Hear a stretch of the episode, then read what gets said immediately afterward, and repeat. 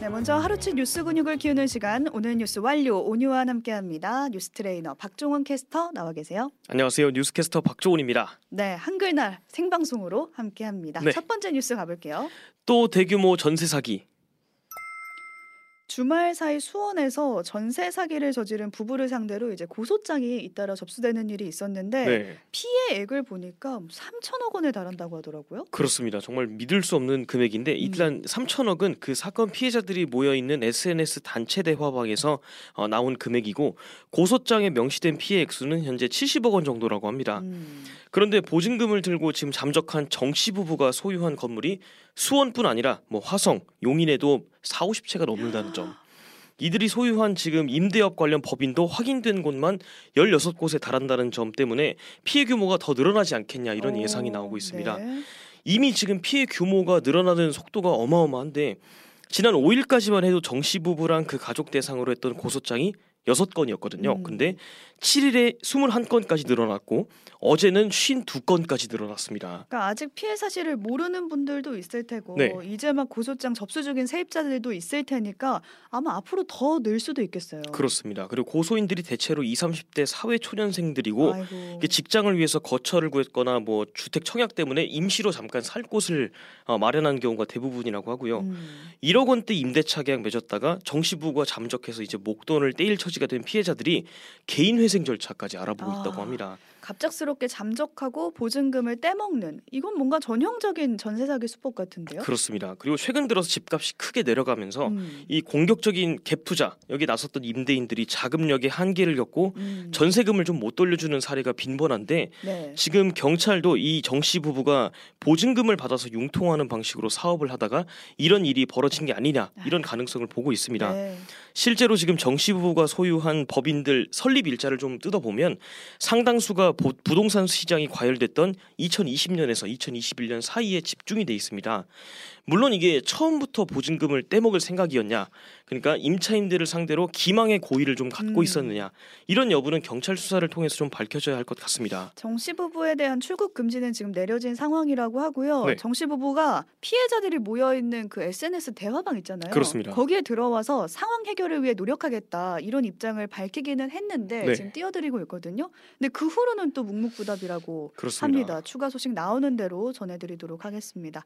다음 소식 가볼게요. 아프간 덮친 최악의 지진 그러니까 주말 사이에 글로벌 이슈가 굉장히 많았거든요. 진짜 많았습니다.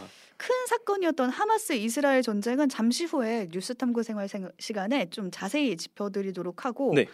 아프가니스탄 지진 소식 살펴볼게요. 이게 최근 20년간 있었던 지진 중에 최악의 지진이라고 하더라고요. 네. 사망자가 벌써 2천 명 넘겼다고요. 그렇습니다. 지금 미국 지질조사국에 따르면 일단 현지 시간으로 지난 7일 오전에 아프간 북서부에서 규모 6.3의 강진이 발생했고 그 다음에도 규모 4.3에서 6점 사이의 여진이 8차례나 음. 이어졌다고 합니다. 그리고 이 진앙지가 아프간의 문화 수도이자 인구 190만 명 정도가 거주하는 음. 헤라트하고 불과 40km 정도 밖에 차이가 안 나, 떨어지지 않은 곳이었습니다. 그러니까 규모 6이 일단 넘어가면 건물들이 무너져 내리는 정도라고 하니까 네. 피해도 상당했겠어요. 그렇습니다. 아프간 정부 대변인에 따르면 이 어제 기준으로 사망자가 2,053명 그리고 부상자가 9,240명으로 집계됐다고 합니다. 주택도 지금 1,329채가 파괴된 상태라고 하고요. 세계보건기구가 분석하기로는 이 헤라트 주 안에서만 최소 12개의 마을이 어, 파손됐을 것이다 이렇게 예상을 했습니다. 음. 다만 지금 구조 작업을 아직 하고 있어서 네. 이 사상자 수가 더 늘어나지 않을까라는 예상이 나오고 있어요. 네, 지금 이호준님이 끔찍하네요 보내주셨는데 네. 하루 아침에 진짜 마을이 폐허가 된 거거든요. 그렇습니다. 지금 보내지고 있는 알려지고 있는 사진 보면은 뭐 시신을 옮기는 사람들 네. 보이고 바깥에서 잠을 청하는 아이들 사진도 보아하니 이게 피해가 상당하다라는 걸 느낄 수가 있는데 네. 원래 이 지역 이 지진 피해가 좀 자주 났던 곳이라고 하더라고요. 그렇습니다. 지금 이 아프가니스탄하고 파키스탄, 인도 국경 지대가 인도판하고 유라시아판이 교차하는 지역이라서 지진이 좀 자주 발생하는 곳이었다고 합니다. 네. 이번 지진 같은 경우에는 특히 인명 피해가 커서 이 아프간 정부에서는 지난 1998년 지진 때 4,500여 명의 어, 사망자가 있었는데 그 이후로 정말 최악의 지진이다 음. 이렇게 평가를 하고 있고요. 유엔이 지금 국제사회의 지원을 좀 촉구하고 있긴 합니다만 아프가니스탄 정세가 조금 어지러운 편입니다. 지난 2021년에 이슬람 무장 조직 탈레반이 재집권을 한 이후에 네. 아, 해외 원조가 좀 중단된 상태였고 이것 때문에 국제사회가 좀 거리를 두고 있었기 때문인데 AP 통신에 따르면 첫 지진이 발생했던 3, 어, 첫 지진 발생 이후 36시간이 지난 이후까지 이 아프가니스탄의 구호품을 전해려왔던 비행기가 단 한 대도 없었다고 합니다. 아 지금 삽조차도 없어가지고 제가 본 사진으로는 네. 맨손으로 땅을 패, 파헤치고 있더라고요. 그렇습니다. 그 안에 이제 매몰된 사람들을 구하는 건데 네, 도구가 지금 아무것도 장비가 없는 거예요. 그렇습니다. 그런 와중에 인근에서 벌어진 지금 전쟁 때문에 국제사회 관심도 그쪽으로 다 가 있는 상황이잖아요. 맞습니다. 좀 걱정이 큰 상황입니다. 네. 다음 소식 가볼게요. 추징금 0.4%가 카르텔? 윤석열 대통령이 카르텔 언급하면서 뿌리 뽑겠다 하는 분야가 여러 군데가 있었는데 그렇습니다. 그 중에서도 회계 부정 사례로 꼬집은 게 바로 시민단체거든요. 네.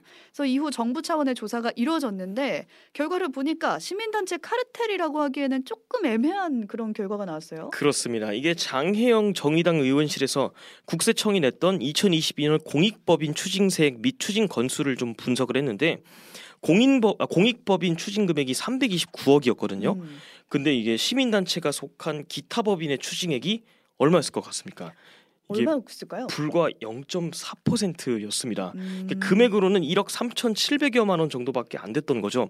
그러니까 추징액이라고 하면 그 단체 자금을 사적으로 쓴거나 뭐 회계 절차를 어긴 부분이 있으면 추가적으로 세금을 걷는 게 추징액인데 네. 만약에 정부 말대로 뭐 시민단체 카르텔 회계 비리가 좀 심각했다면 지금 시민단체가 속한 카테고리인 기타 법인의 추징액이 좀 많이 나왔어야 하는데 그랬어야죠. 실제로는 그렇지 않았던 거죠. 그럼 실제로 정작 추진액이 많이 받았던 많이 내, 내야 했던 그곳은 어딘가요? 1등이 교육법인이었습니다. 어. 그러니까 무려 전체 42.5%를 차지하는 137억 원 정도였고요. 학술 장학법인이 그 뒤를 이었는데 110억 원 정도, 음. 이게 34.2%였습니다. 그리고 종교법인은 39억 원 정도로 12.3%를 차지했고요. 음. 그러니까 즉 사학 장학 종교법인 추징금이 89%를 차지한 거죠. 그 사실 윤 대통령이 대선 후보 시절 공약으로 이제 내걸었을 정도로 시민단체 불법이 환수하겠다 이런 사명을 걸고 시작한 요란한 조사였는데 그렇습니다. 좀 민망한 조사 결과가 나왔습니다. 네. 다음 소식 가볼게요. 막을 내린 아시안 게임.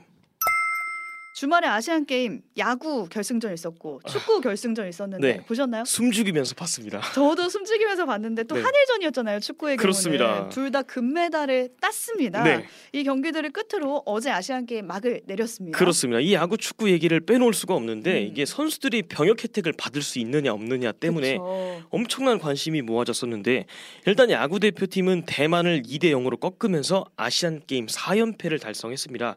최종 엔트리 24명의 선수 중에 19명 정도가 미필이었는데 음. 아, 병역 혜택을 받게 됐고요. 축구 대표팀도 정우영 선수 그리고 조영욱 선수의 득점으로 일본을 2대 1로 꺾고 아시안 게임 3연패를 달성했습니다. 그 주축 이강인 선수 그리고 와일드카드로 선발됐던 백승호 선수까지 어, 선수단 22명 중에 19명이 병역 혜택을 받게 됐고요.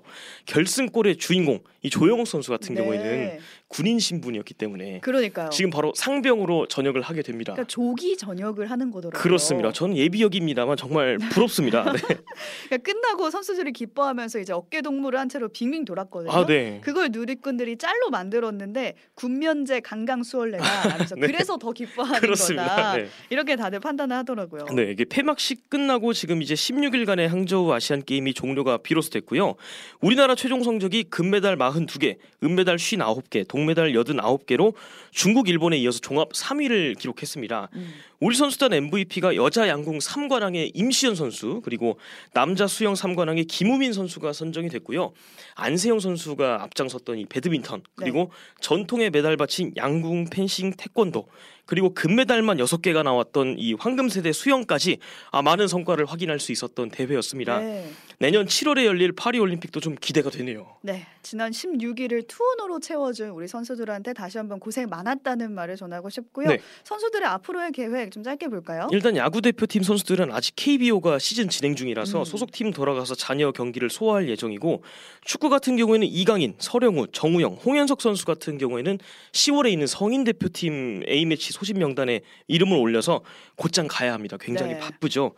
회복에 전념하는 선수들도 있는- 있는데 아까 말씀드렸던 배드민턴 여제 안수영 선수 같은 경우에는 결승전에서 오른쪽 무릎에 부상을 입고 투혼을 아, 좀 보여줬잖아요. 맞아요. 경기 중에 무릎에서 딱 소리가 나고 어긋난 것 같은 느낌이 들었을 정도라고 하는데 길게는 5주 정도 재활 기간을 가질 예정이라고 합니다. 그때 경기를 지켜본 사람들은 내가 못 보겠다, 내가 어, 아파서 이랬는데 본인은 또 꿋꿋이 경기를 했습니다. 그렇습니다. 부상 빨리 낫길 바라면서 여기까지 박종현 캐스터와 함께 오늘 하루치 뉴스 근육 키워봤습니다. 고맙습니다. 고맙습니다. 오늘 뉴스 완료.